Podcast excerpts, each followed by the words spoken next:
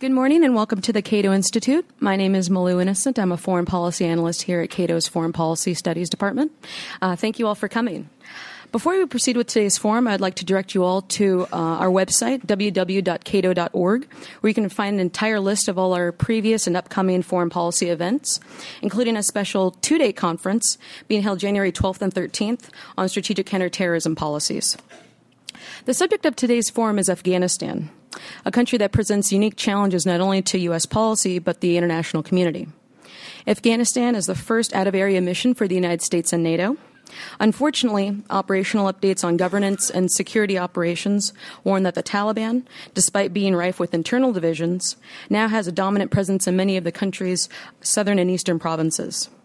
Some of those are now no go areas for coalition forces. Due to force constraints, the 70,000 U.S. and NATO troops are not enough to keep insurgents from infiltrating previously cleared areas. As a result, there remains an immense task of political and economic reconstruction, which should be measured not in years, but in decades. Of course, when talking about Afghanistan, we must also talk about the lawless tribal regions on its eastern border with Pakistan, an area known as the Federally Administered Tribal Areas, or FATA. Militants use FATA to set up camps, to recruit volunteers from the tribal population, and to build up their operations against the government of Pakistan and coalition forces in Afghanistan. Now, according to U.S. intelligence and NATO commanders, top Al Qaeda and Taliban militants, including Osama bin Laden, Ayman al Zawahiri, Mohammed Mullah Omar, Jalaluddin Haqqani, Gulbuddin Hekmatyar, Baitullah Masood, and many others, are operating from FATA and the surrounding provinces. These are the staggering set of challenges confronting not only the incoming administration of Barack Obama, but also the distinguished diplomats and scholars on the dais here today. Each panelist will speak for 10 to 12 minutes, and then afterwards we'll go ahead and open it to audience Q&A. Without further ado, it is my pleasure to introduce our guests. Our first speaker is His Excellency Saeed T. Jawad, who serves as Afghanistan's ambassador to the United States. He also serves as Afghanistan's non resident ambassador to Mexico, Brazil, Colombia, and Argentina. Ambassador Jawad returned to Afghanistan four months after 9 11 to assist the new country's state building process. He served as the president's press secretary, chief of staff, as well as the director of the Office of International Relations at the Presidential Palace. He also worked with U.S. and Afghan military experts to help reform the Ministry of Defense and rebuild the Afghan National Army. Ambassador Jawad was instrumental in drafting Afghanistan's foreign investment laws and served as President Karzai's principal liaison throughout the drafting of Afghanistan's constitution. Ambassador Jawad was educated at Kabul University and the Westfälische Wilhelms University in Munster, Germany. He earned his MBA from Golden Gate University in San Francisco and worked for a number of prominent law firms. The ambassador has published hundreds of articles and commentaries in the United States, Europe, and Afghanistan. He is fluent in English, German, and French. Ambassador Akbar Ahmed is the Ibn Khaldun Chair of Islamic Studies at American University in Washington, D.C., and in September 2008 was appointed as the first distinguished chair for Middle East and Islamic Studies at the U.S. Naval Academy in Annapolis, Maryland. Ambassador Ahmed served as the High Commissioner to Pakistan, or from Pakistan to Great Britain, and has taught at Princeton, Harvard, and Cambridge universities. He received his PhD at the School of Oriental and African Studies at London University, earned his MA in Education from Cambridge University, and his Bachelor of Social Sciences from Birmingham University. Ambassador Ahmed has produced a number of books and articles on Islam, international relations, and politics. His most recent book, Journey into Islam The Crisis of Globalization, is available for sale upstairs. Ambassador Ahmed is presently on sabbatical, conducting a study of American society through the experiences of the Muslim communities. Film footage of his tour throughout the United States can be seen on journeyintoamerica.wordpress.com. Ms. Caroline Wadhams is Senior Policy Analyst for National Security at the Center for American Progress. She focuses on Afghanistan, Pakistan, and terrorism issues and leads the Center for American Progress Foreign Policy Terrorism Index. Prior to joining the center, she served as a legislative assistant on foreign policy issues for Senator Russ Feingold. Wadhams also worked at the Council on Foreign Relations in Washington, D.C., and in New York as a research associate on national security issues. Prior to the Council on Foreign Relations, she worked at ABC News in New York. Her overseas experience includes work uh, with the International Rescue Committee in Sierra Leone and two years in Ecuador and Chile. She served as a U.S. election observer in Pakistan's parliamentary elections in February 2008. She is the 2005 Manfred Wörner Fellow with the German Marshall Fund and a term member at the Council on Foreign Relations. She received her master's degree in international relations from the uh, Fletcher School of Law and Diplomacy at Tufts University. Dr. Ted Galen Carpenter is Vice President for Defense and Foreign Policy Studies here at the Cato Institute. He's the author of 10 and the editor of 10 books on international affairs, including Smart Power, Toward a Prudent Foreign Policy for America, which is also available for sale upstairs. He is also the author of America's Coming War with China, A Collision Course Over Taiwan, The Korean Conundrum, Bad Neighbor Policy, The Captive Press, Beyond NATO, and A Search for Enemies. Dr. Carpenter is contributing editor to The National Interest and serves on the editorial boards of Mediterranean Quarterly, the Journal of Strategic Studies, and he is also the uh, author of more than 350 articles in policy studies. And his articles have appeared in the New York Times, Washington Post, Wall Street Journal, LA Times, Financial Times, Foreign Affairs, and many other publications. He's a frequent guest on radio and television programs in the United States, Latin America, Europe, East Asia, and other regions. Dr. Carpenter received his PhD in U.S. diplomatic history from the University of Texas. And with that, I'll turn the podium over to our excellent speaker, Ambassador Jawad. Thank you.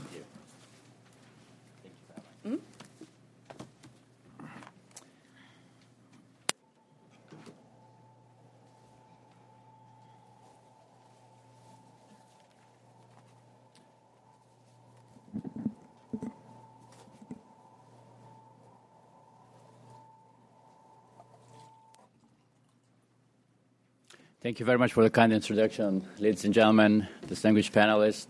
It's a great pleasure being back here at Cato Institute once again to talk about Afghanistan and issues related to Afghanistan. Uh, today, I will focus mainly on speaking about the pressing issues for Afghanistan in 2009. The most important issue, of course, for, for us is to work with the new administration to make sure that some of the promises that we made on for the additional uh, resources and attention to Afghanistan that they turn into strategies and policies. Uh, we are uh, there's tremendous amount of enthusiasm in Afghanistan for uh, President-elect Barack Obama and also the team that he is putting together. Many distinguished individuals that will be serving in the Department of State, uh, National Security Council, and other areas are know are known to Afghans and they know Afghanistan and Afghanistan issues very well.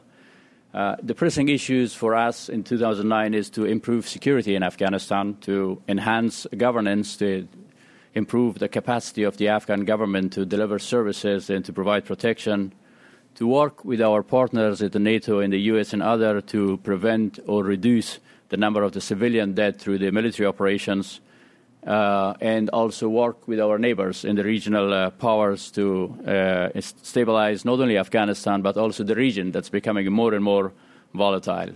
An important milestone is also will be reached in Afghanistan, which will be the presidential election in 2009. Uh, since we don't have a whole lot of time, so I will be brief uh, to give you uh, an overview of the security situation in Afghanistan. As you have seen it in the media reports, the security is still fragile in Afghanistan. The capacity of the Afghan government to particularly deliver services to provide protections through judicial system, police, and others are still limited because of the limited resources that we have received in the past six, seven years.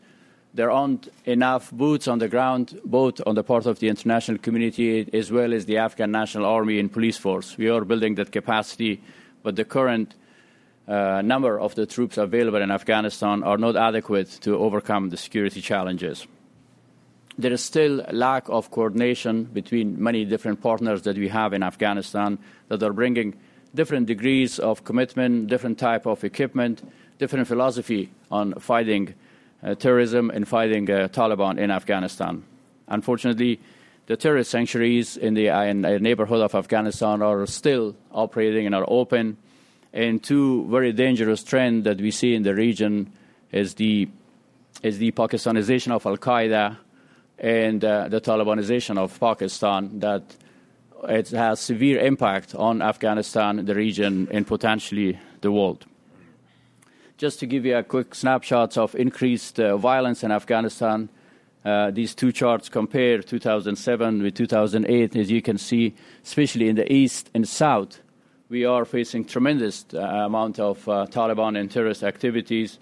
And if you see also, for instance, the sophistication of the type of the uh, IEDs and EFPs that are using that are being used in Afghanistan, we see a trend where uh, more and more um, Afghan Americans and NATO soldiers are losing their lives on, on to IEDs, EFPs, and, and a lot more sophisticated type of, of explosive and more sophisticated type of terrorist act and activity, especially on, along the roadsides uh, in Afghanistan.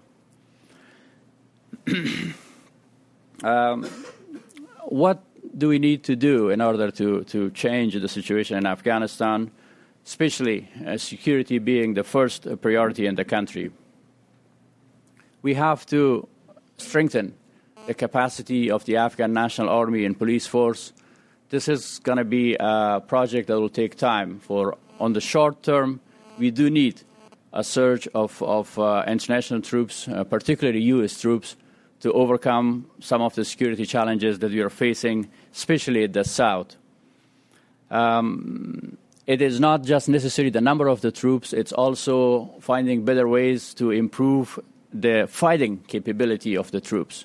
We, we have a significant uh, formation of troops in certain provinces in Afghanistan where the, the security situation is deteriorated because those uh, troops from different NATO countries are constrained either by the national caveats or uh, lack of uh, proper equipments or other issues. Uh, it is equally important to both improve the quality and the quantity of the international troops in Afghanistan. Um, in the south, where we are facing increased challenges, especially Helmand, Kandahar, and other areas, we are very grateful for the very important role that Canada, UK, and others are playing. Uh, but I think on the long run, we will be better off to see a much bolder U.S. Uh, role on the military command uh, all over Afghanistan, especially in the south. The presence of the NATO country is a very important, significant political asset for Afghanistan United States. But when it comes to the military operations, the Afghans and the United States should really do what it needs to be done and welcome everybody else's uh, participation and contribution to, to build the Afghan National Army and police force, we have made some progress. We, are, we have built an Afghan National Army that is 76,000 strong. It's a truly national, capable army that is well received all over Afghanistan and it has shown extremely good fighting capabilities. Uh, we have just were able to, to convince uh, our partners, uh, especially the United States, to increase this number to 135,000, which is still much smaller than, than any army, including the army of, for instance, of Iraq, which is a much smaller country, a lot more flat comparing to Afghanistan. If you use any military calculations uh, from the Western uh, military academies or from the Eastern, Afghanistan will need something like 200 plus army in order to be able to, to maintain the security on its own. Um, the um, uh, the uh, the progress with the Afghan National Police has been slow. Uh, truly, um, we we the police force is not actually properly equipped. Uh, there are some leadership problem with them. We have we are focusing right now on that problem. The United States is again taking the lead role in building the national police force in Afghanistan, and we have recently appointed one of our most capable ministers, Minister Atmar, to lead the Ministry of Interior, where we have had challenges, uh, and and this is very important because the role of the military in post-conflict situation is significant. But the police is the face of the government; they are there every time, and and to have a capable police force is extremely crucial. In addition to the focusing on the military, of course, it, everything that's taking place in Afghanistan is not military. You cannot fight terrorism by killing terrorists. You have to improve the life of people. You have to provide services. You have to provide protection to the civilian. People should feel the secure. People should feel that, that if they are siding with us as the Afghan government or, or you as, as the international community, they will be better off. Uh, therefore, we, uh, it's very important to improve the life of people. It, as you know, you, Taliban were a government in Afghanistan. There is no sympathy whatsoever for the cause of the Taliban, for the type of, of the government that they had in Afghanistan. It's all based on, on, on tyranny, on terror, on submission of people, especially being extremely harsh on women and others. The reason that people tolerate some of these bad guys on the countryside because they're not sure that you and I can protect them. They're pragmatic. When, when, when in the night when the Taliban comes in, they will behead a teacher, they will burn a clinic. They're extremely brutal. So people, there is no sympathy for that cause. There is no, but people are afraid, and, and, and we have to show that we have the, the, the capabilities as part of the international community and the Afghan government to be present there on long term, to improve their life, to provide protection to them. Also important is that to engage the Taliban. We, this process has been going on since we, in the past five years, we are trying to recruit some of the low-ranking uh, Taliban members, those who have not committed serious crimes, to join the political process. We don't want to start another circle of revenge in Afghanistan. But it is a difficult issue. It's difficult for Afghans. They've seen the brutalities of the Taliban. It's difficult for our partners who are having their sons and daughters actually fighting in Afghanistan. And they question that, well, what is the point if, if, if you're fighting there and then still we are, we are talking with Taliban? This is going to be a long term process, but two points that are very clear. The, all the, the, the, the talk with the Taliban that's taking place has two clear conditions. First, they, they have to uh, accept the Afghan constitution. This is an accomplishment by the Afghan people and our partners all over the world. And second, they have to quit violence. Under these two conditions, they can join the political process. Um, on enhancing governance, another very important part of, of, of providing security to the Afghan people, the Afghan government was established as part of the partnership with the international community. In the areas that you have worked with us, you have assisted us, such as the National Army, such as education, such as healthcare, we have made progress. In the areas where there was lack of proper attention and resources, such as police force, such as narcotics, and others, we are facing serious challenges. Uh, rule of law is another example. So we, we are implementing reports, uh, reforms to, to fight corruptions. We recently, president, have removed a number of the ministers. And uh, uh, we are building the human capital necessary, particularly to, to, to, to build up a, a functional judicial system. And, and, again, as you know, it's, judicial system cannot be built by, by, by importing or bringing in a, a, foreign consultant. You have to have a capable Afghan judge, a capable Afghan prosecutor.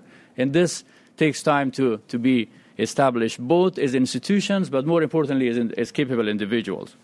Um, the tendency right now is also to, to empower uh, the provinces uh, to to move away gradually from the extremely centralized uh, concept of governance.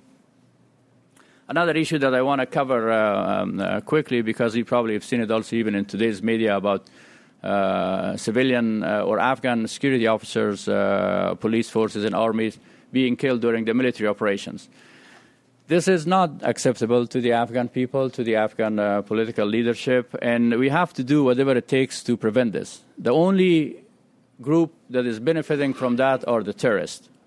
What they're doing is they're, they're hiding among civilians. If there is a if there is a wedding, if there's a funeral, they will, all they have to do is, is just send one of their bad guys and just shoot it at the uh, oncoming uh, convoy or, or, or a patrol of the of the international forces. There, and, and, and if there is a retaliation and then the, the, the compound is targeted, we all lose. We, as Afghan government, lose. The Afghan people lose the international community lose, and the winner are the, the Taliban, the bad guys. There has to be a better mechanism to prevent this. It's happening. One reason that's happening is because there is a shortage of, of, uh, of t- troop and proper equipment in Afghanistan. Instead of high altitude bombing, if we could send uh, commandos to carry out uh, surgical operations and hopefully even get some of the bad guys alive, we would be much better off. So we have to improve the, the equipments that are needed, and, and if needed, more troops or troops that are more mobile uh, and agile to, to respond to that. And we know we cannot bring a civilian dead to zero. It's, it's a war zone, and uh, the bad guys would, would love to do whatever it takes to have more Afghan civilian being killed. They are, in fact, targeting purposely the Afghan civilian. But when it, have, uh, when it happens, it's very important to to use the power of apology to say, we are sorry. We didn't mean this. We regret that.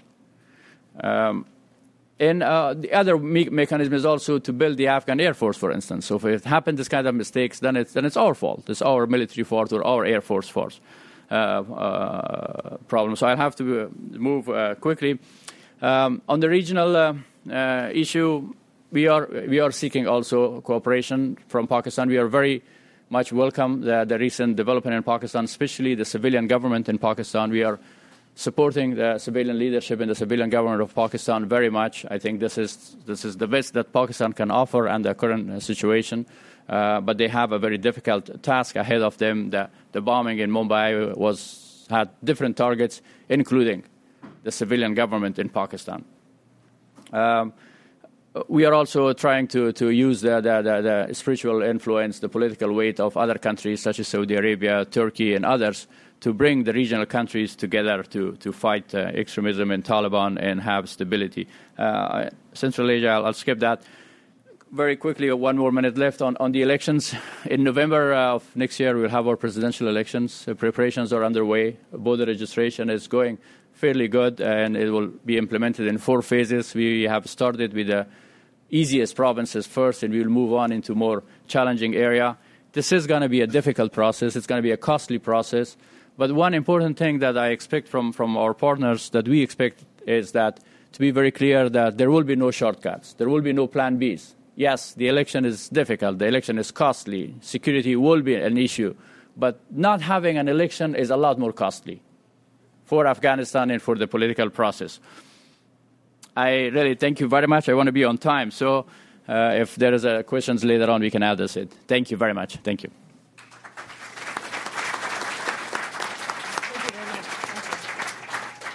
Thank you, Ambassador Jawad. And now, Ambassador Ahmed.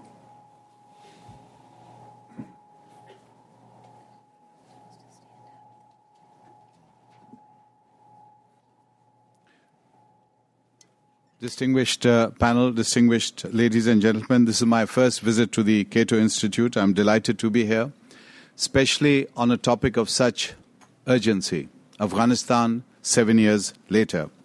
I will take a historical overview.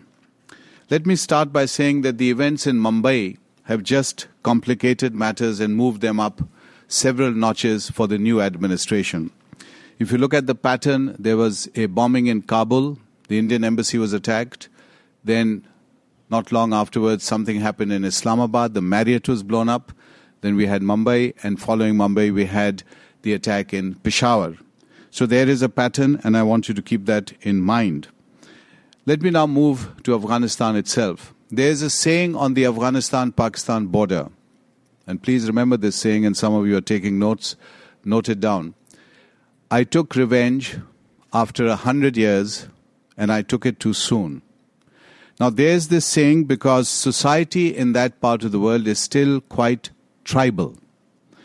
The code of tribal conduct is called Pashtunwali, that is the code of behavior.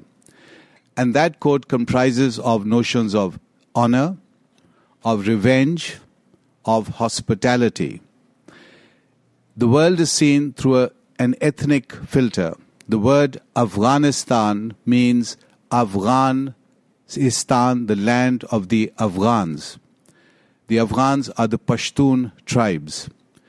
Across the border in Pakistan, Balochistan is the land of the Baloch, Waziristan, the land of the Wazir. It doesn't mean that there are other important tribes not living there. It simply means historically this is how people see that part of the world.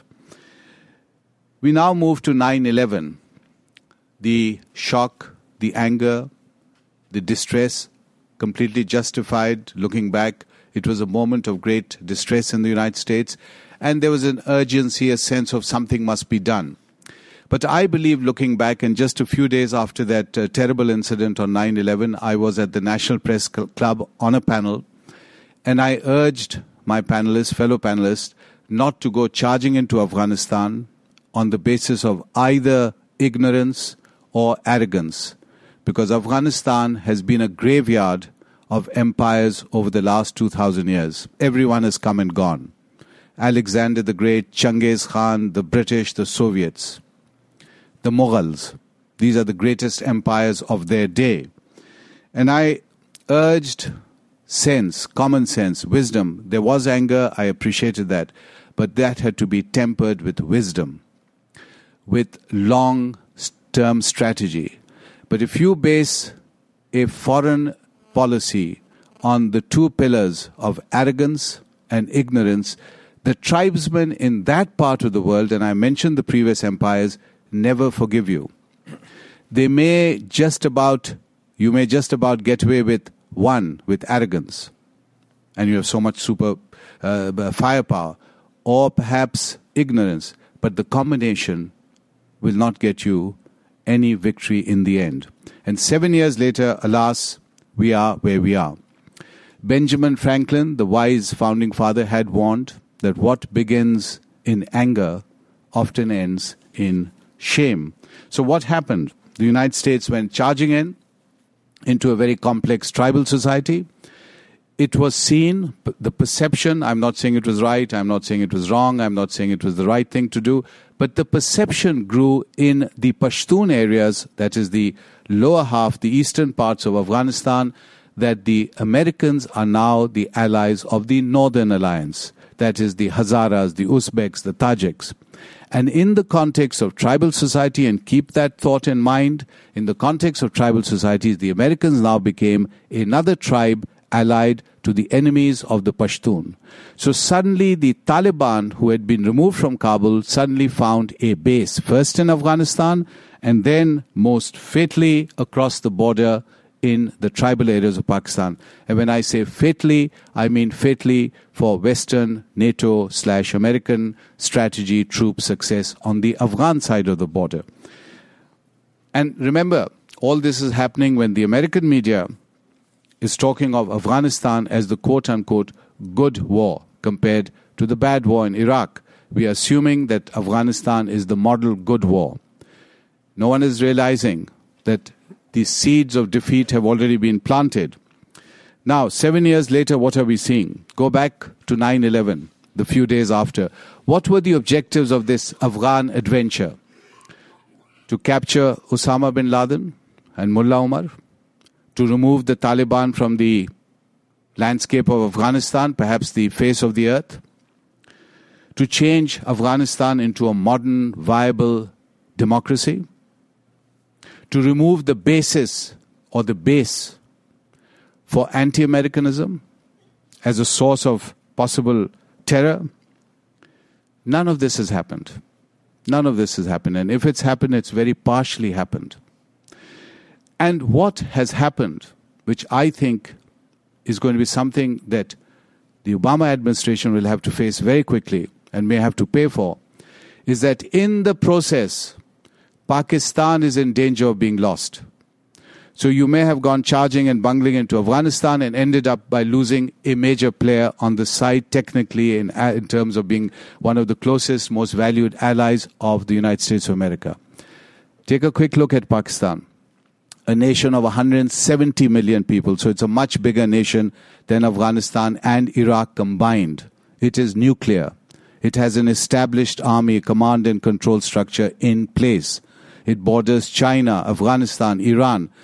And with the developments in Afghanistan, the Taliban and their locals, let us not reduce them to comic book characters. These are rooted in Pashtun culture, which means the entire eastern belt of Afghanistan overlapping into Pakistan. As the war proceeded to get stuck in the quicksand in Afghanistan, the Taliban moved their base of operations to the tribal areas the tribal areas, and I have some idea of the tribal areas. I was in charge of Waziristan, which is the most difficult uh, area of the entire tribal areas. Traditionally had three pillars which upheld society. There was tribal leadership, those are the chiefs, the elders based in lineage. There was government administration, central government and its authority, and then there were the religious figures. The variety of religious figures, the imams, the Taliban, and so on. Now, what has happened since 9 11 as a direct consequence of the developments in Afghanistan is that pressure on the Pakistan army, pressure on the Pakistan government as a response to Afghanistan and the so called war on terror, the two pillars that is the tribal leaders, the tribal elders, and central government authority have been marginalized to the point of being totally ineffective in the tribal areas. And as you know, nature abhors a vacuum. So when those two pillars are removed, the vacuum is filled in by the third remaining pillar, which is the religious figures. So suddenly, for the first time in history, the geniuses who devised this strategy for that part of the world, the armchair critics and experts suddenly managed to create, for the first time in history, Taliban running the tribal areas of Pakistan. This has never happened in history. The balance between the tribal chiefs and the religious clerics has been demolished. Now, follow the consequence of this sequence. The tribal areas are in turmoil, and forget Afghanistan and the turmoil on the other side of the border. Now, Pakistan gets involved with the activities of the Taliban. The Taliban are now roaming around in the settled districts of Pakistan. In the Swat district, which is the great tourist attraction of Pakistan, where foreign tourists would spend weeks and weeks and enjoy that the scenic beauty of Swat, that is become a war zone. Mullahs are running amok there. His Excellency talked about the Taliban on that side of the border. Here are Taliban in Swat, roaming around closing girls' schools, arresting men without beards and imposing their rule, complete anarchy. This is happening in the settled districts of Pakistan. So we have suddenly a challenge to Pakistan itself. And where that ends, I'm not so sure, especially after Mumbai. What are the signs that we are seeing ahead of us? The signs are, I would say that it, this is a critical moment in our relations with that part of the world. It's not just Afghanistan. I would urge you not to see the problems of Afghanistan in isolation. His Excellency is absolutely right. You need to see Afghanistan slash Pakistan. And I would even say further, go into India, because what happens in Kashmir will impact Pakistan. What happens in Pakistan will impact the tribal areas and will impact Afghanistan. So you need to see this as a region in holistic terms. I am seeing a critical point, a turning point. Unless very quickly Obama's team begins a process of vigorous strategic overhauling of the present policy, unless that happens, I'm seeing the greatest danger signs on the ground. I'm not talking theory. I have been on the ground. I've administered those, those tribes. I know the terrain the signs for me, the most dangerous sign, I want you to keep this image in mind. And I hope there are Obama experts who are reading more of history than the previous administration. The signs are Dr. Brydon. Write that name down. Dr. Brydon, the sole survivor, the sole survivor of the entire British army that had gone into Kabul in great triumph. He was the one man the Afghans, with their brilliant sense of strategy and irony, left alive so that at the garrison, at the Jalalabad garrison on one cold winter morning, the sentry looked out and saw one half crazed man on a horse. And this was Dr. Brydon. That was all that was left of the grand army that was sent to conquer Kabul. When I'm told that two strikes in two days in Peshawar, blowing up 200 military vehicles, I begin to think of Dr. Brydon. So this is a time for radical overhaul, for radical surgery of the policy that has so far landed us in a situation where 200 vehicles can be blown up and we seem to have no answers. I would say let us take this moment for reflection, for thought, and hope that the new administration will pick up the urgency of a policy that works on the ground, that is effective, that is not rhetoric, words, and ideology, but is practical and pragmatic on the ground. We want to deliver something that gives peace to the people there so that they can carry on with their lives. They have been disrupted right across the region, Afghanistan for the last three, four decades, now Pakistan. And I'll end with this the resentment in Pakistan, with all the aid given to Pakistan from the United States, the resentment, the anti Americanism is at a ceiling. And the reason is thousands and thousands of Pakistanis feel that we had nothing to do with 9-11, we had nothing to do with this war on terror, and it, the consequences, the unintended consequences of the war on terror are that thousands of Pakistanis have been killed, we are now being blamed, we are being squeezed and squashed between different world powers, and where we are going to end up as a nation is now in doubt. So there are big question marks, and therefore a great deal of frustration and anger.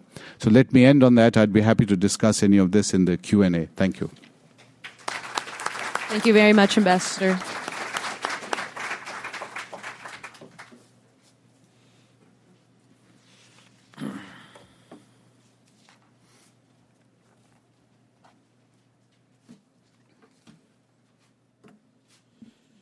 Good afternoon, everyone. Um, Malou, thank you so much for setting this up, and thanks for including me. Um, it is an honor to be part of um, such a great panel. I want to just talk a little bit without repeating what um, the two ambassadors have said. Um, uh, uh, where the where we are seven years after the U.S. led invasion of Afghanistan, and what the the next administration needs to be thinking about.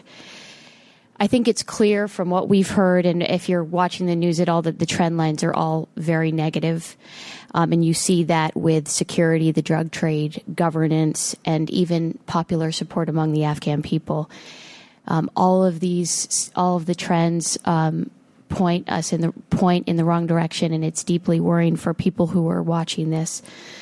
Um, and what I find especially worrying is not even just um, the situation on the ground, but how it's being perceived, how the international mission is being perceived by Afghans, the international community, and even with it, and even the the public within the United States.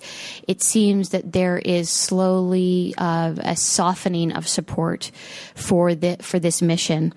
Um, you see it. Um, with a recent poll by the the Asia Foundation, which um, showed that 38% of Afghans now believe the uh, country is moving in the right direction. That's compared to 64% thought that it was moving in the right direction in 2004.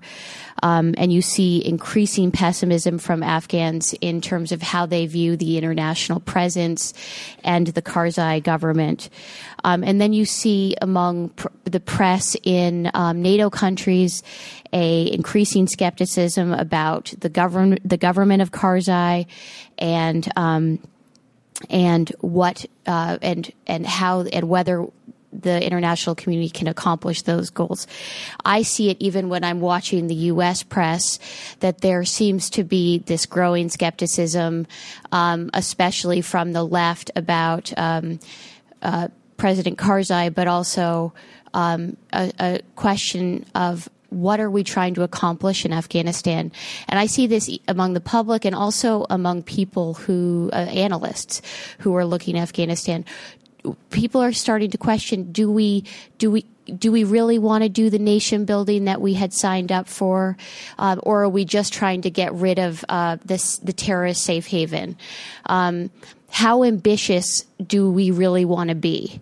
Um, and though those that skepticism is um, is very worried because it's it's clear that if you want to turn the situation around in Afghanistan, I think it's going to be a very long term commitment. It's going to be very costly, um, and it's going to it's going to require a, a full international effort using military and also uh, ramped up civilian tools.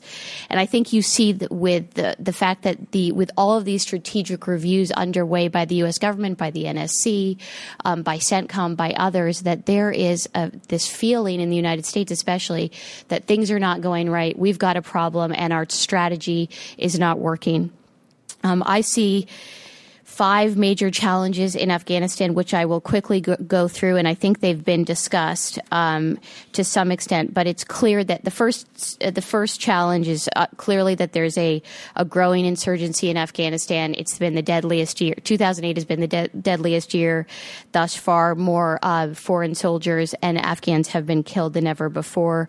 Increasingly, you're seeing um, aid workers targeted, foreigners targeted, uh, which wasn't the case uh, a couple years ago. Even Kabul is increasingly under threat. And now you're seeing, um, as Ambassador Ahmed uh, discussed, that the supply lines going into um, Afghanistan from Pakistan are now being um, successfully targeted, and U.S. policymakers are trying to figure out, okay, where do how do we get our supplies in to Afghanistan if um, if they are not safe in Pakistan, and that's um, that's dis- disconcerting to say the least. Um, but it's clear that what what our military what military commanders say on the ground is that it's not that the it, while the insurgency is getting stronger, it's not that the insurgency is is so strong. It's very um, actually uh, it's it's a a disjointed or uh, it's made up of disparate groups. It's not a unified insurgency. You have Taliban, you have um, Pakistani uh, jihadist groups like Lashkar-e-Taiba, um, you have the Haqqani network, you have Hizb-e-Islami led by Hekmatyar, um, you have criminal elements. This is a, a, a diverse group of actors. Um, so it's again, the insurgency itself is not so strong. The opponent is not so great. It's really that the opposing forces battling that insurgency are so weak. And that brings me to these other challenges that we have in Afghanistan. The fact that the the the, govern, the government of um, Afghanistan remains so incredibly weak. You're seeing increasing levels of corruption. Um, Afga- Afghanistan is now seen as one of the ten most corrupt places on earth. An increasing criminal criminalization of government, um, and the Taliban has increasingly exploited this weak governance to exert control in parts of the country um, the director of national intelligence for the U.S., Mike McConnell, said that the Karzai government controls only about 30% of the country. Um, and while the Taliban controls about 10, percent other groups say that the Taliban controls much more than that. Um, a third challenge is just that the the the slow pace of reconstruction, um, which has been deeply disillusioning for Afghan for the Afghans. Um, there's uh, there was a sense that the Bush administration was really going to implement a Marshall Plan. That hasn't happened. Um, the the fourth challenge um, is the high, as you all have read about, I'm sure, the drug trade, and that Afghanistan is still believed to produce about 93 percent of the world's uh, opium economy not only does this fund the Taliban to a certain extent, but it uh, um, it also corrupts the the Afghan government. Um, it's believed to account for about one third to one half of Afghanistan's economy. Um, the the fifth challenge is um, the disjointed international effort. Um, again, as I said, the insurgency is not so strong. It's that what we're trying the all of the other forces that should defeat the insurgency such as the international presence should be should be able to to battle it more effectively. And we have a very disjointed international effort where there is a lack of coordination between Afga- Af- the Afghan government and other countries and among NATO countries and among uh, agencies within countries. So, our civilian aid, for example, in the U.S. government, our U- USAID is not talking to the Pentagon, which is not talking to CIA, which is um, not talking to state. So, there's there are big problems there. Um, in terms of what uh, the Obama administration should do, um, I think most of the debate thus far has centered on troop levels. And I think that's often sort of seen as the quick fix. It's often how we are the this the government has or how U.S. foreign policy has been focused is through military solutions, and I think the debate has reflected that. Um, I think that the Obama administration does seem to be talking about the um, what it needs to do in Afghanistan and Pakistan far beyond the troop levels, but the focus keeps coming back to um, troops. I think one of the major things that um, the first thing that needs to happen, I'm going to outline um, six things quickly. Um, there needs to be the Obama administration needs to have a dramatic strategic rethink of what we're trying to accomplish there what are our goals. That should be obvious, but I don't think it's obvious anymore to uh, to Americans, to the international community, to the Afghan government. We need to get refocused on what our objectives are. I believe that the state building mission needs to occur, but um, that that case needs to be made again.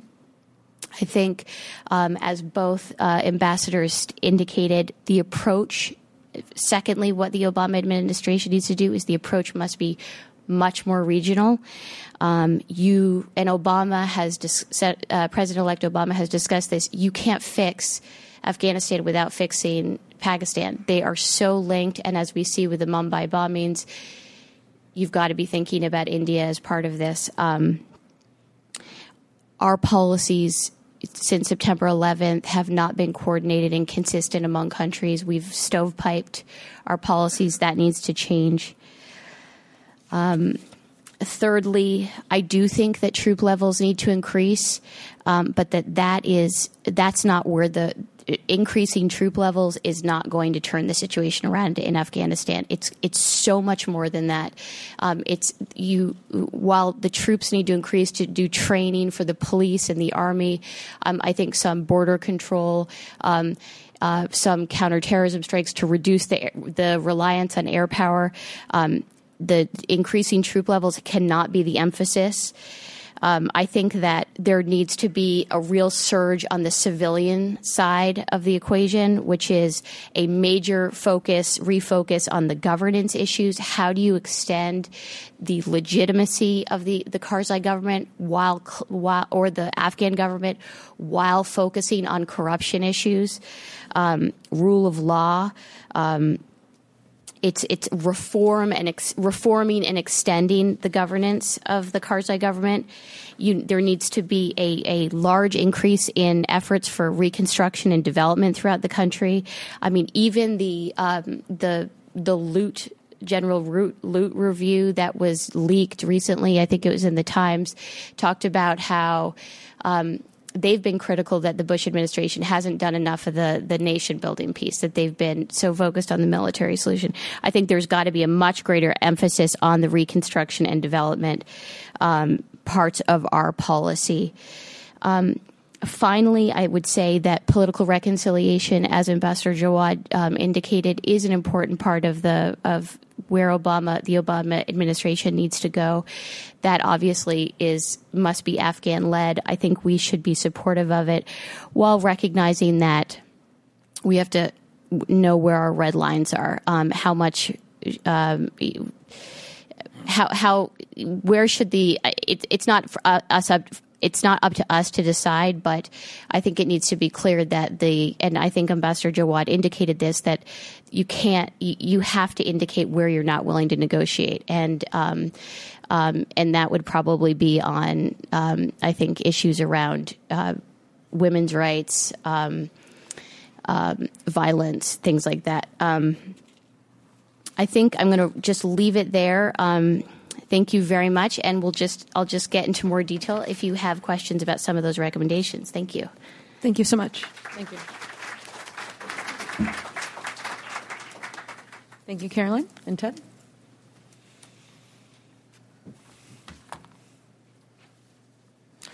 I want to uh, thank Malou for organizing uh, such an important event. Uh, one of the hazards, of course, of speaking last on a four person panel is that a lot of the uh, ideas, a lot of the material can be uh, covered before one even gets to the uh, the podium. I was kind of mentally slashing major portions of my presentation as I listened to the the other three uh, experts on this issue. Uh, I've written on Afghanistan uh, periodically now for better than two decades. In fact, the third study that I ever wrote for the Cato Institute was back in 1986 when I wrote about the Reagan Doctrine. And one of the major sections, of course, of that study was on the support for the Afghan Mujahideen. Uh, more recently, uh, right after the U.S. led invasion of Afghanistan in the fall of 2001, I wrote a piece for the Los Angeles Times in which I said the United States faced a fundamental choice. We could aim for a quick and less than complete victory in Afghanistan and withdraw quickly, in which case we were likely to achieve at least a reasonable measure of success, or we could stay on trying to remake that society, engaging in a full blown nation building mission in which we would be there very likely for decades and probably fail in the end. Well, as usual, the Bush administration did not listen to me. I've become entirely accustomed to that over the years. And here we are, better than seven years later, and the situation is looking increasingly ominous.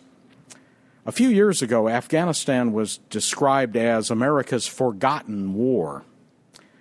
Well, that is no longer the case. Uh, Iraq overshadowed it for a long time, but increasingly the focus is on Afghanistan. And well, it should be. Since July of this year, there have been significantly more U.S. military fatalities in Afghanistan than in Iraq.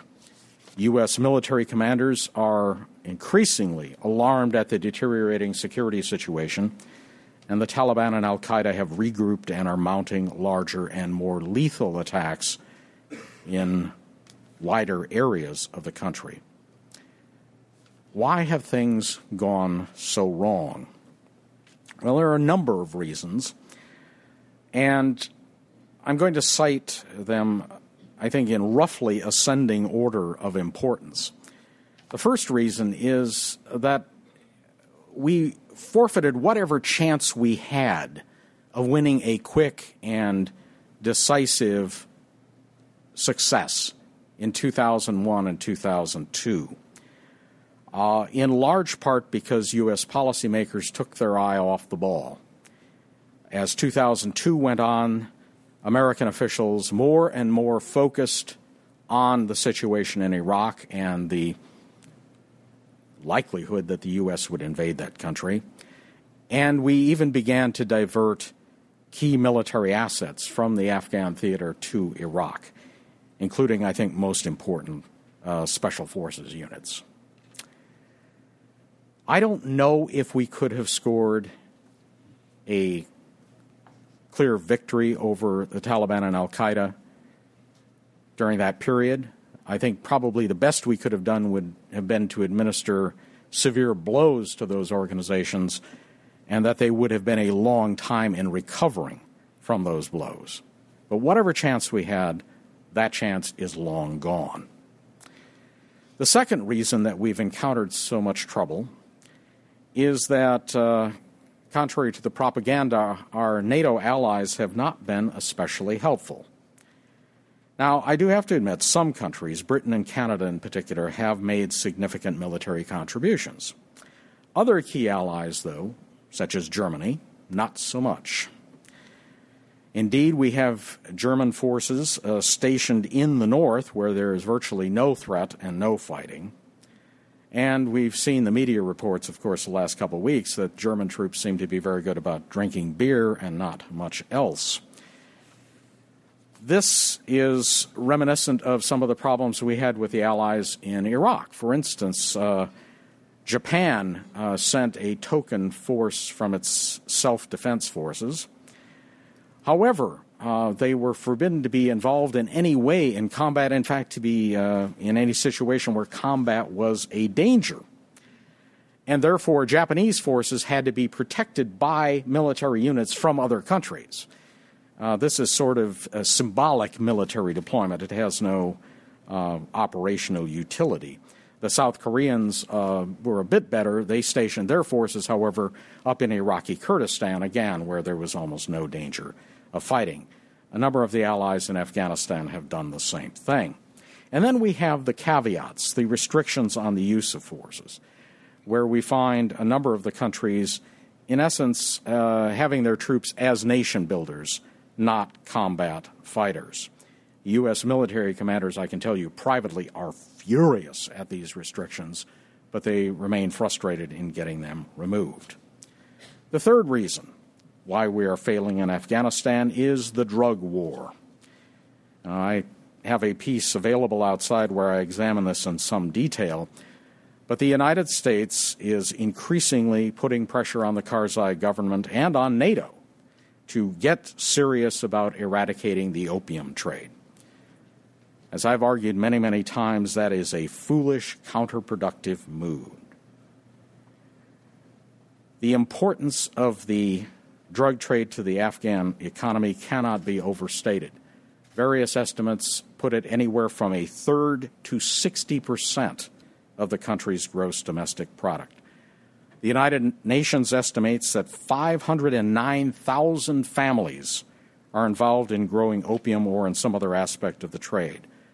Now, if you extend that out not only on a nuclear family basis, but on the basis of extended families and uh, clans, you can bet that at least 35% of the population of the country is dependent on the drug trade in some ways. Now, the argument in favor of uh, pursuing a vigorous drug war is that A lot of the money goes into the coffers of the Taliban and Al Qaeda, and that's absolutely true. However, they are not the only ones profiting from the drug trade. Many pro Karzai regional leaders, warlords, and many, many ordinary farmers also benefit. Some of those people, particularly in Helmand and Kandahar provinces, are now swinging back to support the Taliban, in part because of anti drug measures. We need those people as intelligence sources and as political and military allies against the Taliban and Al Qaeda. The drug war in Afghanistan is counterproductive. We need to keep our priorities straight. We can never win the broader counterinsurgency war if we insist on simultaneously fighting the drug war that would disrupt the financial livelihood of large portions of the Afghan population. A fourth reason for the problem the safe havens across the border in Pakistan. And that issue has been discussed on several occasions so far uh, in this policy forum.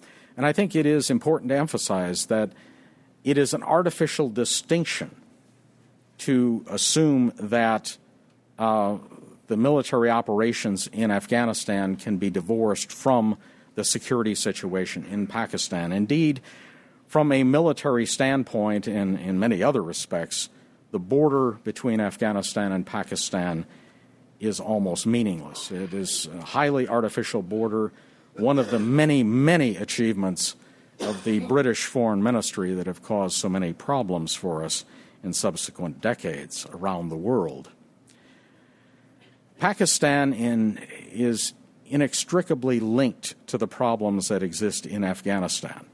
Um, when I wrote that study back in uh, 1986, I noted Pakistan's support, its diversion to a highly disproportionate level of military and economic aid to the most radical Islamic factions inside Afghanistan, and that the U.S. went along with that policy. I think that is one of the worst strategic blunders that Islamabad could ever have made. Uh, I think that ranks right up there, along with the support for the Taliban in the 1990s, with uh, the Israeli government's decision to encourage this new group called Hamas in order to cause trouble for Yasser Arafat also not one of the more inspired strategic choices.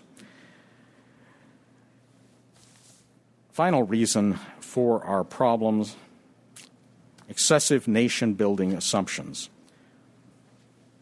As I warned in late 1980, uh, 2001, we have drifted into an open ended nation building mission.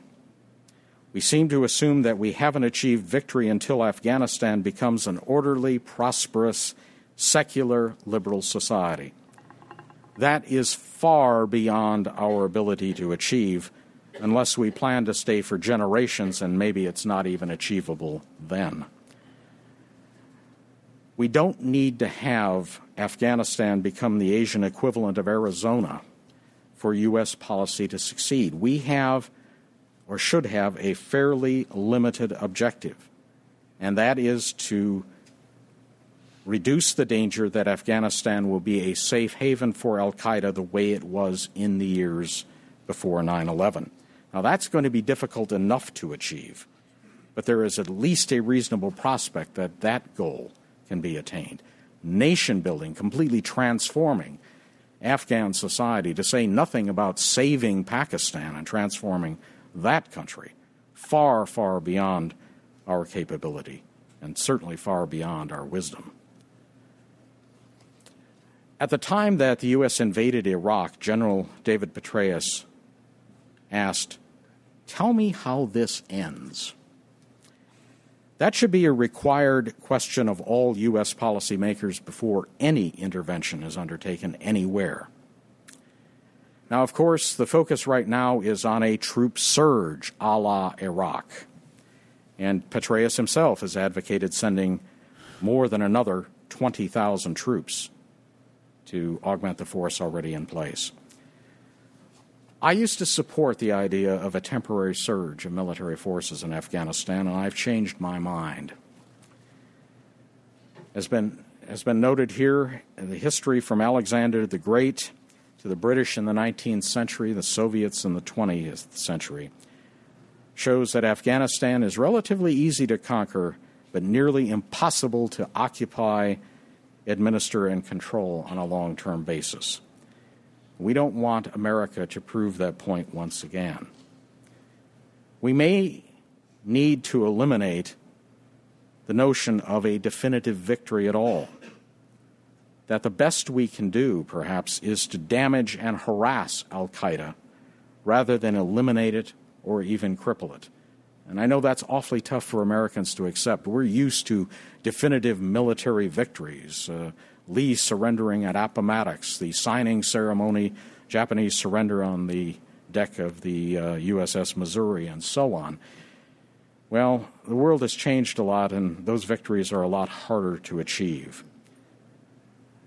We have to accept the realities of Afghanistan, the realities of regional power brokers, of less than a Western style democracy. And that's going to be a messy situation, but it's also one that worked pretty well before the Soviets and Pakistanis began meddling in the 1970s and the U.S. thereafter. We may need to see whether we can cut a deal with the Taliban to divide that faction from its Al Qaeda allies. Now, this has been referred to in various places as the Anbar model.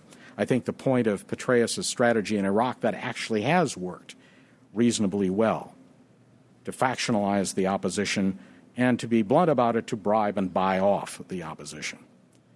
I don't know how long that will work in Iraq. Uh, again, this may be simply a, a temporary fix, but in the short term, it has worked reasonably well. There are no easy answers. I'd be the first to admit that. But we need to start thinking about an exit strategy. We need to be thinking about that now and not let this mission continue in a way that drifts on for years or even worse, for decades. That is the key decision for the incoming Obama administration. And I'm very much afraid that the president elect is going to be tempted by the wannabe nation builders on his foreign policy team to make the wrong decision. Thank you.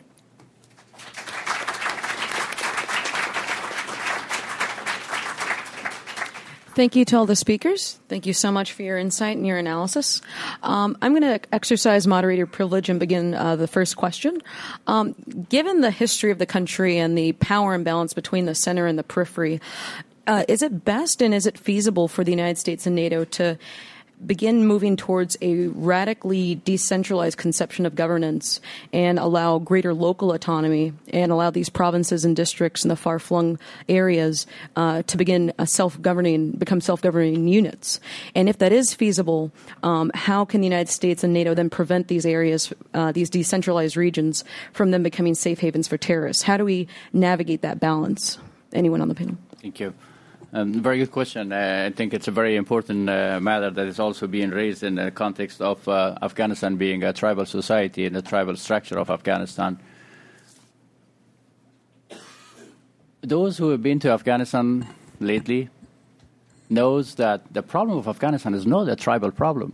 When we have problem in Waziristan, we have problem with Baitullah Masood. He is not a tribal leader. He was he is there because of his connection with the Arabs. He is there because of his connection with the Pakistani military. Mullah Omar, he's, he's never been a, a tribal leader in Pashtun, uh, not even a full Pashtun. He is a mullah, and mullahs have very low ranking position in tribal society. So what we have, and when of course it is preferable to, to look for local solutions to work, but what you have in the reality on the ground in Afghanistan, in Pakistan, a, a young uh, Pashtun in Pakistan or in Afghanistan has no interest whatsoever. He is, he is poor, he's illiterate, but he has no interest to put a suicide building in and blow up a, a, a hotel in Bombay. Why you should do that, even if he is, if he's, if he's angry? Even if he's angry at President Karzai, why he would blow himself up in his, on his own village? So what we are facing here is institutional support for extremist group on one side, and more importantly, on the local level, the real tribal leader is gone. The 19th century Afghanistan, the 19th century tribal area, this is, doesn't exist. What you are facing in, in FATA and in other areas is a young extremist. Baitullah Masood is a good example, holding a copy of a Quran in an AK 47. He is neither a tribal leader, has no tribal affiliations. This is the reality on the ground. So when we talk about re empowering uh, in working with local authorities, the issue is that the local tribal leaders, the local authorities, the, the pristine tribal structure is long gone. It's been since 1979, either through the infiltration of the army, through the money that came from foreign sources in, into Afghanistan, through the infiltration of the, of the Arab terrorists and others. The tribal structure is gone. It doesn't exist. We should not fool ourselves. So we have to work with, uh, with, with, with, with the local authorities, but should be very mindful not to work with the extremists who have imposed themselves and not to work with warlords who are in case in Afghanistan or narco traffickers. So we have to reach a, a delicate balance. We, we, on one hand, we, we, we have to build the institution in the, in the central government. On the other hand, we have to work to re-empower the, the, the true tribal structure that existed once. And the problem that we are facing, it's not because of the tribal. Tribalism is everywhere. Even in New York City, people are proud of being Irish American or others, but that does not impact the way you live, the way you act. So um, clearly, uh, there is a need to to to uh, make sure that working with the local does not mean working with elements such as Baitullah Masood or, or, or, or Afghan warlords or narco traffickers inside Afghanistan. Um, Malou, I'd like to take a crack at this question. It's a really important question. It links with the uh, idea and practice of governance, of civil administration. Now, much of the discussion in Afghanistan has been focused on military. We're talking of surges, we're talking of pouring in more military troops. Uh, His Excellency described the police structure, the importance of the police.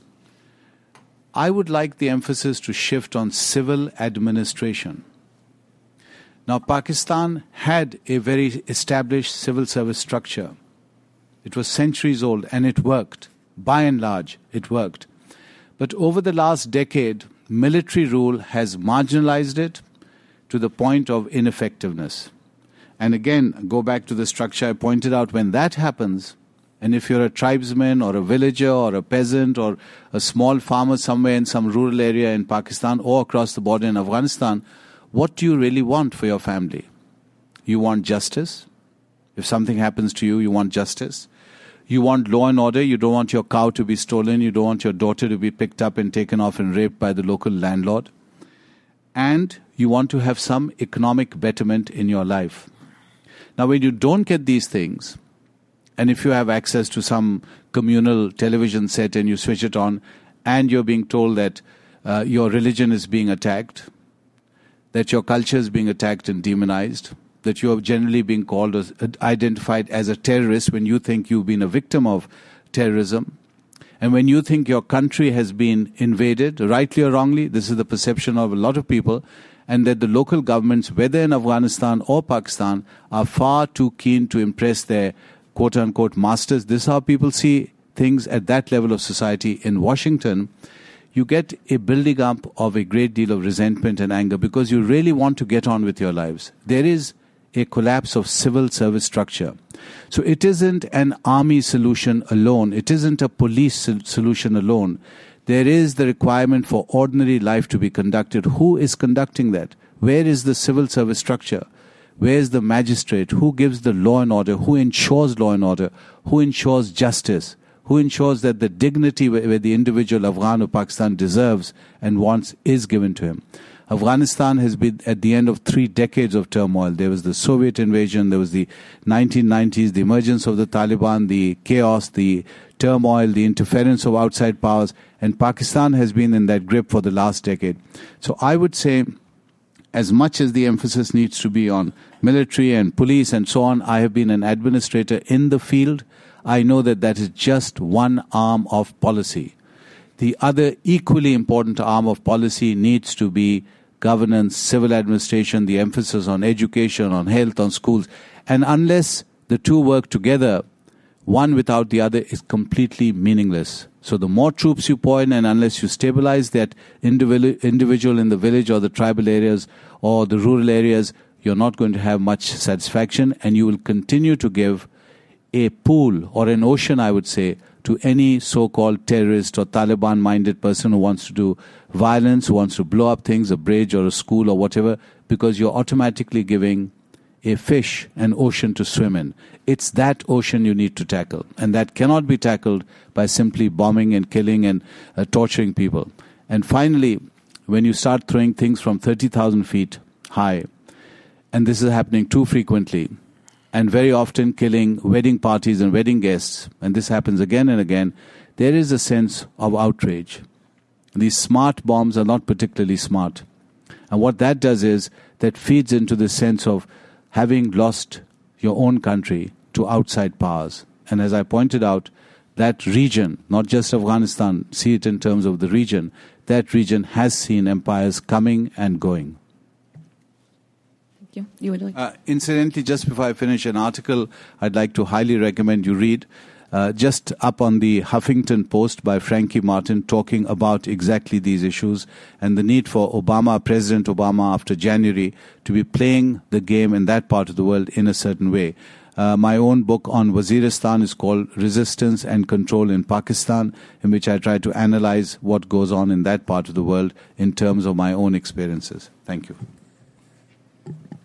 I'll just make a couple of uh, quick comments on that. I think a lot of people are talking about the need to have a different governance model because uh, what's what's what we've what the international community has been pushing so far um, with the Afghan government has been a very has not been very successful.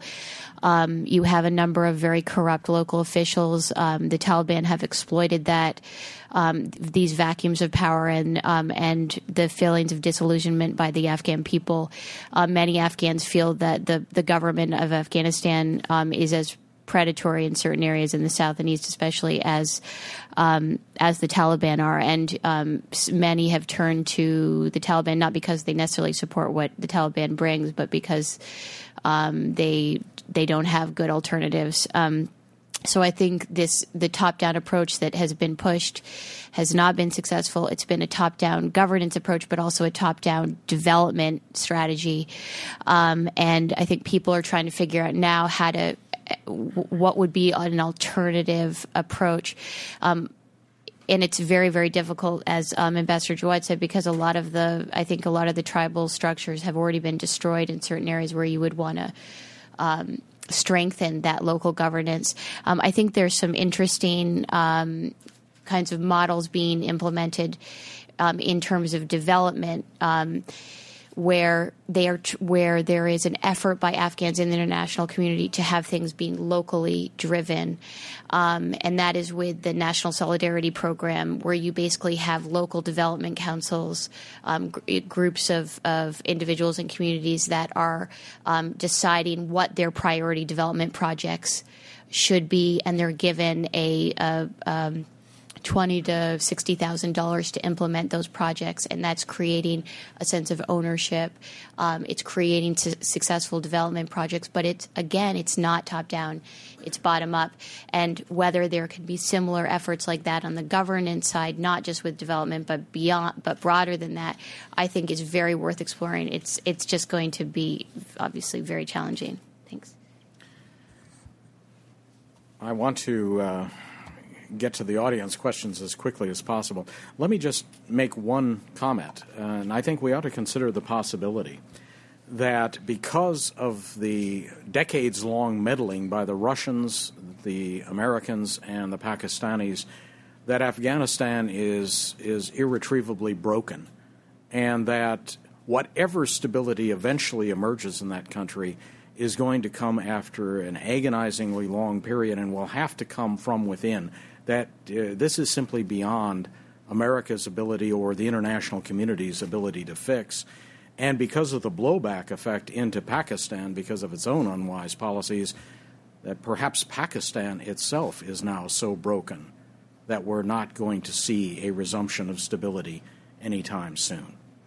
I know those are unpleasant things to consider, but I think we better consider them because that may, in fact, be the reality. Great, thank you so much. Um, uh, please wait for the microphone to come to you, and uh, please make your questions very short and in the form of a question, preferably. Uh, the gentleman down here in front.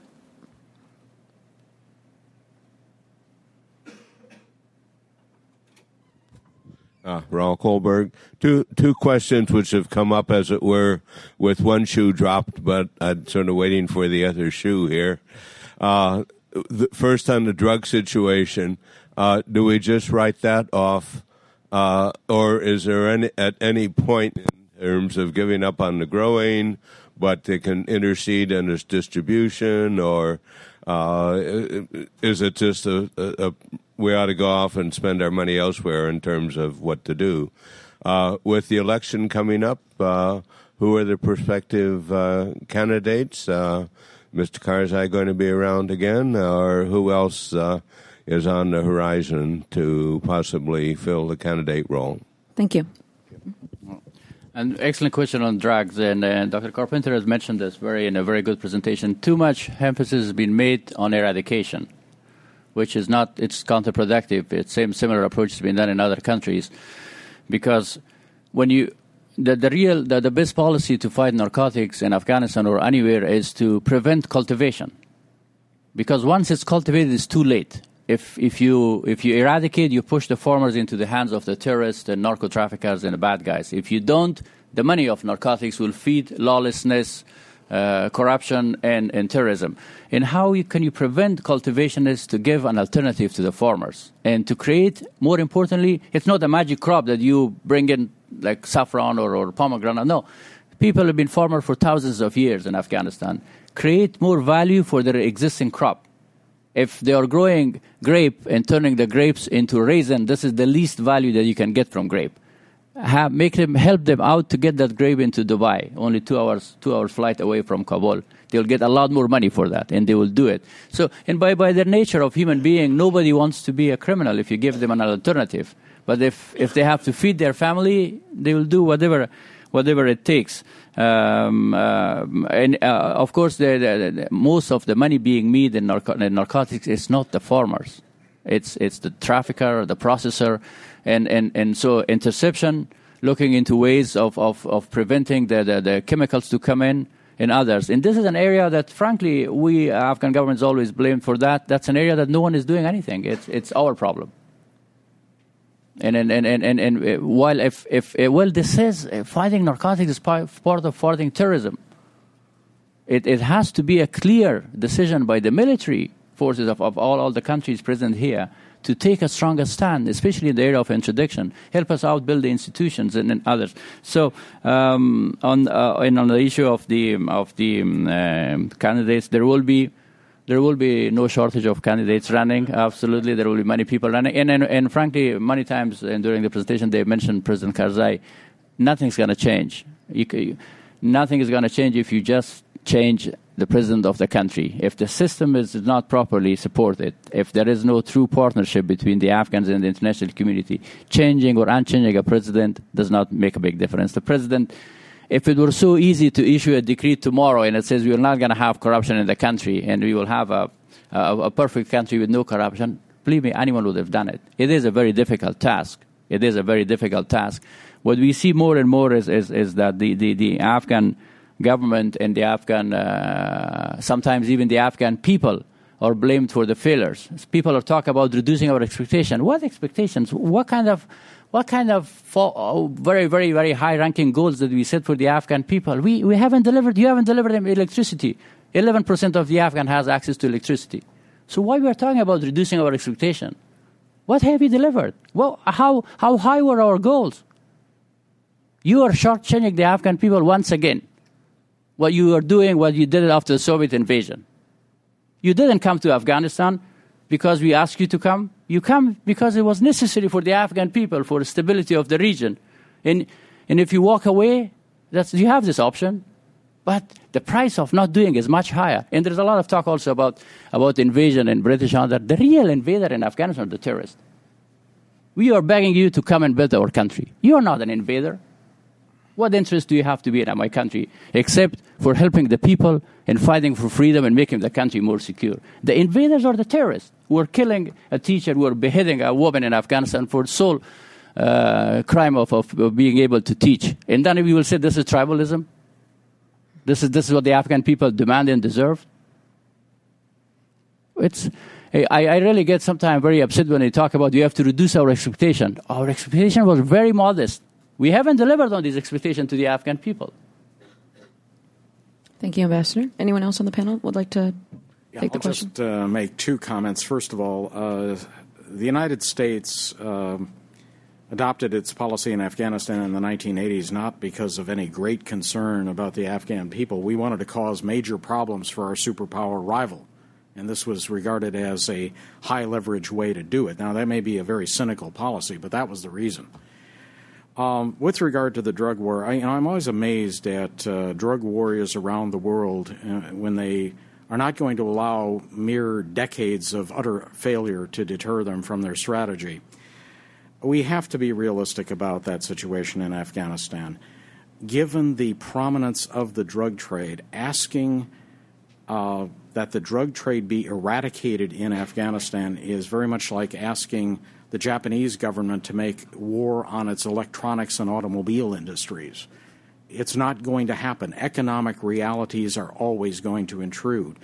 And as far as crop substitution programs and economic development programs as a way of dealing with this prob- problem, these are strategies that have been tried over and over and over again in other drug producing societies, primarily in South America.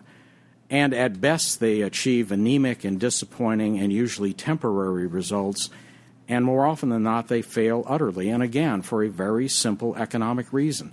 The traffickers can always bid up the price, always achieve the required degree of temptation to get enough people involved in the trade to provide that supply.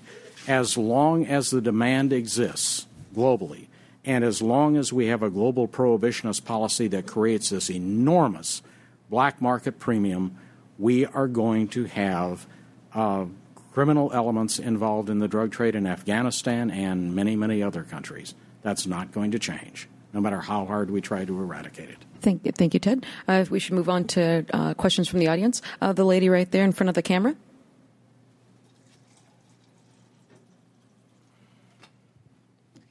Uh, thank you. Um, I'd like to touch on two points, one made by Ambassador Jawad um, and one by um, Dr. Ahmed.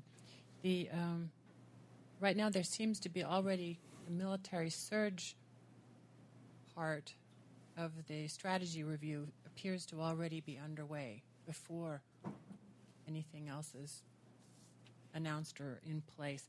And uh, Mr. Ambassador, you touched very briefly on the role of the NATO versus the U.S. troops in the future, and it sounded like maybe a little bit of a a separation that recognizes these uh, caveats that nations have placed on their troops. And the second part of the question is, and maybe this would be uh, more directed to Professor Ahmed, when we're t- talking about this surge, what does or should this uh, surge have to do with um, a new approach to Pakistan? Thank you. Thank you. Thank you. Um, uh, yes, um, uh, presence of the NATO is an important political asset for Afghanistan, for the United States. It shows the consensus of the international community on the need to be engaged in Afghanistan. But different NATO countries are bringing different capabilities, uh, different commitments, different philosophy as far as fighting a harsh war, such as taking place in Afghanistan. That's why the real burden of, of, of fighting this war effectively and successfully is on, on the shoulder of the Afghans and Americans. And we should welcome, we should do whatever it takes to win this war. And we should welcome whoever is offering what they can offer. To, to put extreme pressure on NATO to perform at the same level is, is unrealistic. We have a lot of small nations. They are doing their utmost, they are doing their best, and we are very grateful for what they are doing. But it is unrealistic to, to expect, for instance, to for instance, for Latvia to to perform is, is uh, like Canada. That, that is not going to happen. It's just the nation, the philosophy, and other. Uh, and, and unless we have uh, uh a search for, for uh, for to provide a secure environment for the NGOs, for the development, for the true tribal leaders, for the civil society, for the government to function, no other measure will be successful. We have to make sure that, that there is the road that is being built between the two provinces that people can travel on that, so that the farmer can bring his goods to the city. Uh, a surge is needed on the short term. Uh, this also, my response also relates to a comment that Ted made about uh, Pakistan, and uh, you've asked me about Pakistan. I'll focus on that. Pakistan, unlike Afghanistan, does have and did have a structure of administration. It has an army, an established structure, a command and control structure, an army which is over half a million, and combined with the armed forces, maybe about a million. It has a police structure, a civil service structure. My point is that because of the weakening of the civil service structure, the person who administers the district, the person who administers justice, law and order, who oversees the administration of the, the district, that structure has been marginalized over the last decade.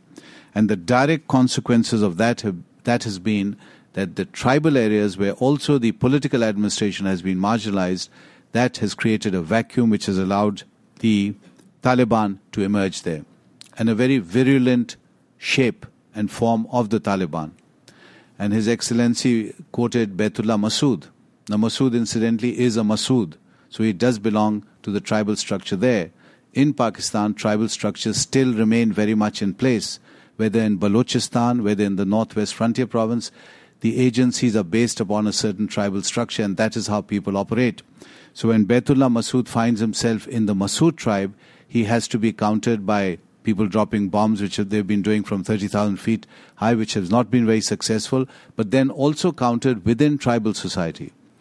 There have to be alliances and networks formed that can challenge him at source, at base, which is perhaps his agnatic rival, his cousin, or the opposing tribal leader who then takes him on. I find this an increasingly curious and depressing situation where people like Mullah Omar, not the Mullah Omar, but another Mullah Omar, who can actually give press conferences in Wana, which is the headquarters of South Waziristan Agency, talking to the BBC. Now, that is absolutely amazing for me. It's like uh, Osama bin Laden giving a press conference outside the White House. It, it's exactly that analogy for the tribal areas. But that is happening because civil administration has been so marginalized.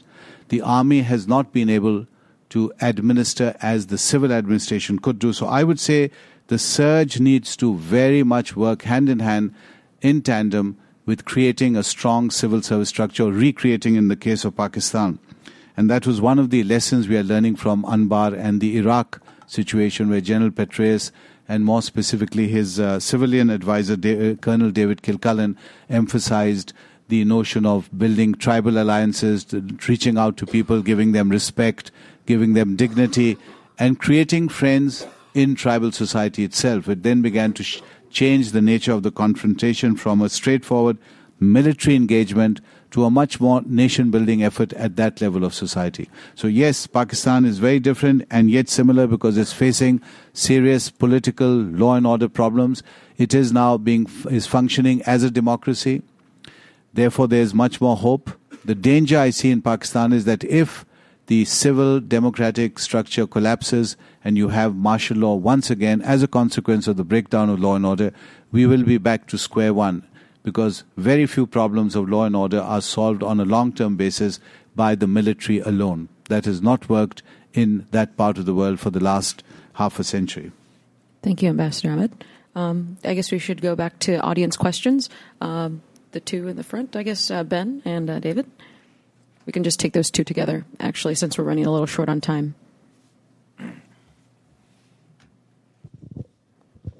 I just got a. Uh, I'm Ben Friedman. I'm from Cato. I just got a, a comment and a question. Uh, Ms. Wadhams, you, you mentioned. Uh, oh, I think you were quoting Obama. You said uh, we can't fix Afghanistan unless we fix Pakistan. I'd just like to suggest that we need a moratorium in this town on talking about fixing other people's countries along the lines of what Ted said. I, there are best practices that you can do in these wars if you want to have them, but it's really not up to us to fix them at the end of the day. And I, I, I think that you know we can keep learning that lesson. I mean, people talked that way in the in the '60s on in this development uh, science we had on college campuses where we were thought we could develop nations, which got us into Vietnam. So we need to, I think, dial that back a little bit. Uh, my question is for uh, Ambassador Jawad.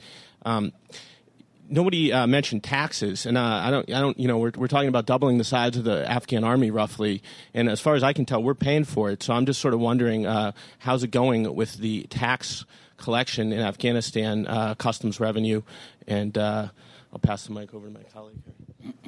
My name is uh, David Rittgers, also a colleague at Cato. Prior to coming to Cato, I was a special forces officer and served three tours in Afghanistan.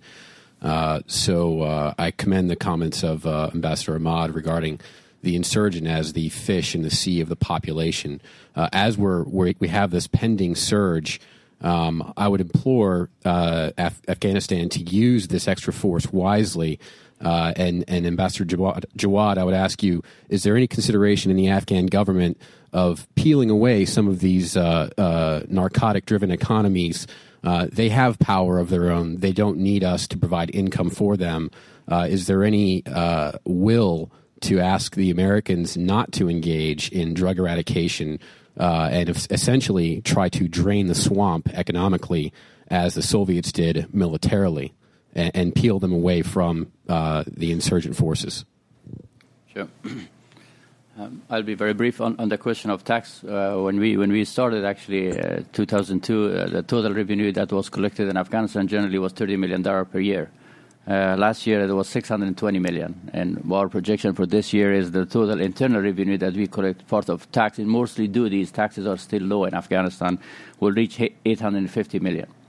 I'll just add a small note, but that building the military in Afghanistan is not a luxury; it's a necessity for the price of one international soldiers, we can have in Afghanistan 80 Afghan National Army officer fight and die for the country and for the cause. So if we if we build this, the, the Afghan National Army, even if you pay a little bit more for it, and, or you pay for it a little more for it, it's a lot more cost effective. It's a lot more sustainable than having the presence of the international troops, and especially uh, the, the, human capital of, of them actually losing their life, sacrificing themselves, it's much better for us to do it and we will do it. So building the army is not a luxury, it's a necessity. It's, it's an expense that, that, that is for, in order to have a safe and secure operation in an airport here and, in, in Washington too, you have a lot of expenses that you have to pay for.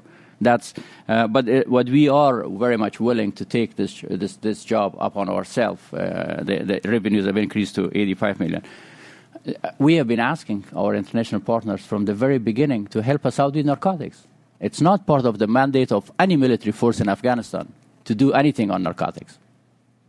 In fact, there has been instances in the past, two, three years ago, that vehicles were searched for explosive, and they, and they, so they come upon opium or, or heroin, they, they look the other way. Ms. Wadhams, would you like to? Uh, yeah. Can I comment to the uh, comment made by the Cato colleague to what I had said about fixing? Uh, no, I want to make a comment because you said it's not uh, our job to be fixing nations, and I agree. If it wasn't your job, you shouldn't have gone in to fix Afghanistan in 2001 because you went in there, you have a responsibility. As the ambassador pointed out, there is a feeling in that part of not only in Afghanistan, also in Pakistan, that America is a fair weather friend.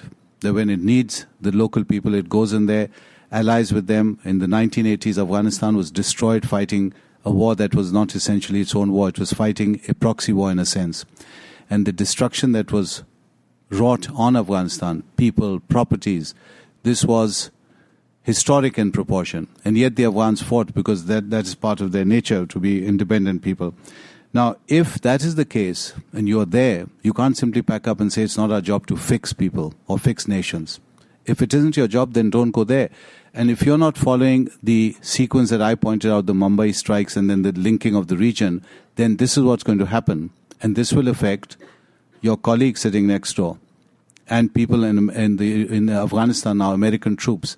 Because if there is a tension ratcheting up between India and Pakistan, Pakistan's first reaction is going to be to pull its best troops from the tribal areas and the western frontier to the eastern frontier.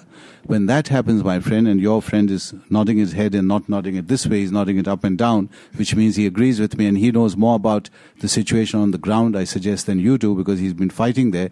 He knows that the pressure on him, that is the American soldier there, will increase a hundredfold because that will give the Taliban an emboldened vision of what will be possible. He won't have that pressure on his back from Pakistan. He'll have a free um, charter, as it were, to cross into Afghanistan. He's already barely being contained, and it'll give him the depth in the tribal areas and the population to continue a very vigorous engagement on that side. So these things are linked. We can't simply abandon, that is, America can't simply, simply abandon its position in that part of the world. It cannot with.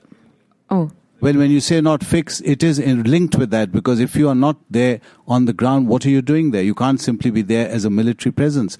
Then there is no legitimacy. L- let's allow Ms. Wadhams to actually retort. Say, I, I heard. I didn't hear you say anything about fixing the, the country. Uh, I wasn't quoting you. And uh, my my Sorry, you looked at me, so I presume that you wanted me to answer that. No, uh, and I, I j- my my point is only that we need to help people. Uh, but you know, the idea of, of fixing to me implies that it's up to us uh, what happens in Pakistan. Can I respond? Sure. Yeah, let's have Ms. Wadhams respond real quick, actually. I One agree with second. you about India. Um, I don't I don't disagree about that at all.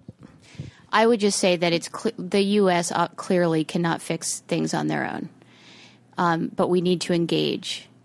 And um, we've made, uh, we've written, uh, I've written a number of reports um, at the Center for American Progress on Afghanistan and Pakistan. And one of the major things that we've recommended is basically that the U.S. has to exercise much more humility in its foreign policy, that we cannot think that we can do everything on our own, that we can force things down uh, other countries' thro- throats, and that we have to work much more effectively, especially in a place like Pakistan or Afghanistan, with uh, key countries, key uh, key partners who ha- are very influential. Like in Pakistan, we have not worked effectively with China and Saudi Arabia and Pakistan.